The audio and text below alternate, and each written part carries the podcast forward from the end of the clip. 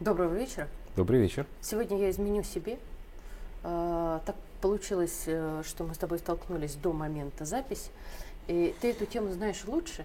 А, я, естественно, слышала о том, что э, было заявлено крупнейшим, собственно говоря, бизнесменом о строительстве танкового завода в, а, на Украине.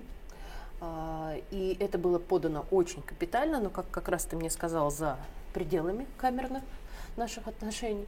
А, ты сообщил о том, что очень резко выросли его акции сразу да. после этого заявления.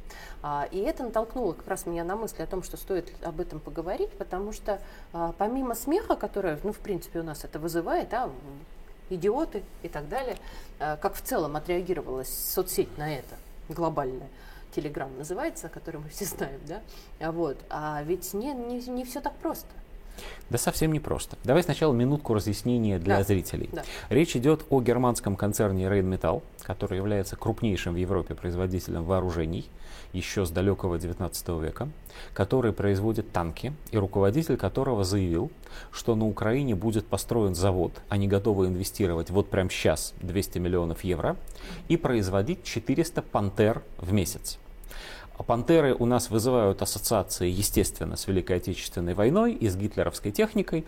Это не те пантеры, вот это гораздо более современные танки. Более того, это танки, которые должны прийти на смену леопардам и которых на вооружении даже у самого Бундесвера сейчас еще нет.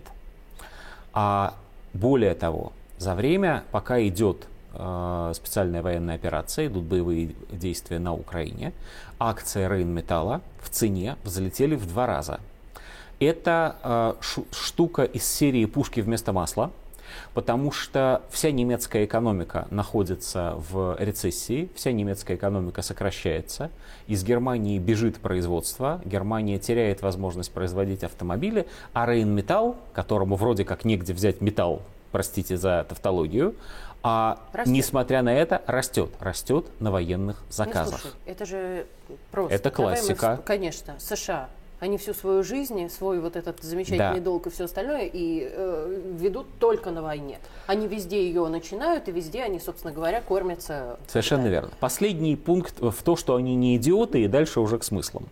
А они прекрасно понимают, что производить что-нибудь на нынешней Украине в условиях нынешней нехватки электроэнергии, рабочих рук, денег и всего остального у них не получится, да. Но они и не собираются. Они собираются открыть сборочное крупноузловое производство. И это очень умно с их стороны, потому что вместо того, чтобы на глазах всего мира поставлять Украине оружие, они как бы создадут ситуацию, когда на Украине производится оружие. А это, с точки зрения международного права, уже совсем другая история, совсем другой клинкор. Ну, понятно, что с э, Кореей всего в ближайший год реализовать эти планы не удастся, но первый и главный скрытый смысл этого заключается в следующем. А большой бизнес, он умеет планировать надолго. У него горизонт планирования пятилетка как минимум, а часто и две пятилетки. Ну, и вот в горизонте планирования... Бизнес я говорю про большой да. производственный бизнес. Нет, почему? Я абсолютно убежден, что и наш э, Ростех умеет Может планировать быть. примерно да. на такие же согласна. расстояния. Вот. Так вот, а, в горизонте планирования большого бизнеса война будет идти всегда год на инвестирование, согласование документов, еще там очень длительное время на строительство сборочных цехов, а, отлаживание поставок, того всего, набора и обучения рабочей силы, дай бог на третий год начнут производить, они абсолютно уверены, что война будет продолжаться. Они абсолютно уверены, что то, что они будут в этих цехах делать, несмотря на прилеты, оно будет востребовано и будет окупаться. А можно еще один да. тайный смысл? Конечно. Они уверены, как ты правильно сказал, что эта война будет всегда. Да. И более того, они лукавят, они молчат, они даже не лукавят, они просто молчат о том, что не факт, что, конечно, это будет на Украине. А, ну разумеется. Возможно, а, это будет. Они абсолютно, они не знают, конечно, да. когда закончатся боевые действия конкретно там на Днепре и где остановятся боевые действия. Но они понимают, что несмотря на то, что Россию не удастся победить на поле боя, и поле боя будет сдвигаться, оно сохранится. Всегда. То они, они абсолютно, все да, не так. Они, наверное, они сделают все. Сделают их стратегия состоит да. в том, да. чтобы война продолжалась. Их стратегия состоит в том, что сегодня, завтра, через год, через 10 лет, когда мы состаримся и умрем, будет продолжаться постоянная война, истощающая обе стороны. Но, конечно, они рассчитывают, что Россия будет истощена сильнее. Правильно ли я понимаю, что они э, таким образом еще и разочаровались в санкциях и экономической войне? Ну, разочаровались, не разочаровались, но я наткнулся, собственно, сегодня на публикацию в Bloomberg, очень любопытную, в которой Bloomberg с грустью констатировал, что импорт России а, в начале 2023 года вышел на уровне 2020 года, а до пандемии, то есть на уровень нормальной экономической ситуации что характерно, несмотря на санкции. Ну, дальше там следует разъяснение, как именно нехорошие русские это сделали, это как они наладили, значит, параллельный импорт через Казахстан, через Индию. Мы это все, в общем, сами не хуже Блумберга знаем. Но факт остается фактом. Они это признают, и они начинают жить в реальности, когда санкции не то чтобы не работают, но санкции провоцируют очень серьезное изменение всей международной логистики. И они способствуют не сокращению российской экономики, а скорее ограничению европейской экономики и при этом переориентации российской экономики а, на восток и на юг, на тот глобальный юг, которого они так боятся. Тут есть еще один очень важный нюанс, не танковый.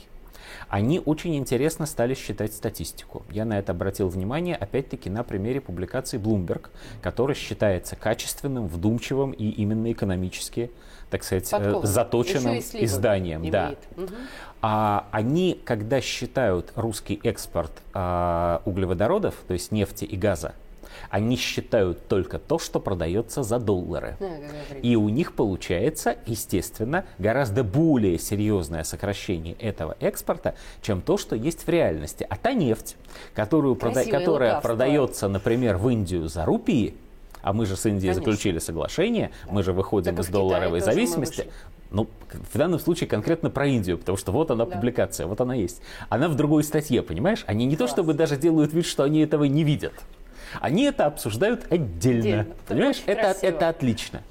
А, а это уже они великолепно, да, они великолепно совершенно а, загаживают мозги своим избирателям, конечно, конечно. же. А, они великолепно создают у них впечатление сразу два, что с одной стороны Россия виновата в их экономических трудностях, действительно существенных. Вот не их власти, которые ввели санкции, вернувшиеся бумерангом, а Россия виновата. То есть это Россия их бьет. А с другой стороны, они создают у них впечатление, что русским хуже что России труднее. И вот, кстати говоря... Знаешь, что самое обидное? Да. Что не только своим избирателям. Они и нам умудряются вот именно а, так ну, а, мозги засорять. Ну, нам, не нам, но довольно существенной очень части многим. нашего общества. Bloomberg да. очень читают, очень Конечно. ценят. И как Причем бы... именно интеллектуальной Мы части. Мы с 90-х учили, что это вот такое СМИ. У нас, э, у нас э, сильна э, традиция, к сожалению, mm того, что называли еще не так давно, в 50-е годы, низкопоклонством перед Западом. Ну, ну тогда говоря, палку перегибали. Ну, Петр-то знал, что делал. Ему с Западом Понятно. воевать надо было, поэтому он учился, как пушки или эти корабли строить. Вот. А вот дальше, к сожалению, да. То есть, короче говоря, у нас сильна традиция верить западному анализу в особенности экономики и социальных проблем, Именно. что называется, на слово. Вот Именно. И только совершенно уже катастрофический уровень вранья заставляет схватиться за голову и сказать, слушайте, ну развесистая клюква, как, как, как же так? Вот. Возвращаясь к танкам. Единственным, по-видимому, локомотивом экономического роста, который остается у Центральной Европы, то есть в частности у Германии, или точнее в первую очередь у Германии, а, является оружейное производство. Это единственный шанс для них сохранить промышленность вообще. Если этого не будет, то уход а, а, ArcelorMittal, то есть индийских владельцев металлургического производства, для Германии оборачивается исчезновением промышленности вообще, превращение Германии, вежливо говоря, в постиндустриальную страну, а на самом деле в доиндустриальную, да, и скатыванию э, к разрухе. Поэтому они будут страшным образом за это цепляться. А за это можно только двумя способами. И оба нехорошие с нашей точки зрения. Первый способ – это вкачивать вооружение непосредственно в войну. Второй способ – создавать большой бундесвер, большую немецкую армию, которая должна угрожать, опять же, нам. И они идут по обоим этим путям одновременно. И мы уже слышали высказывание господина Шольца о том, что он не просто возродит германскую армию, он создаст самую мощную армию в Европе. Но мечтать не вредно. Ну, надеюсь, что так. Но это опасность, которую надо учитывать. Спасибо.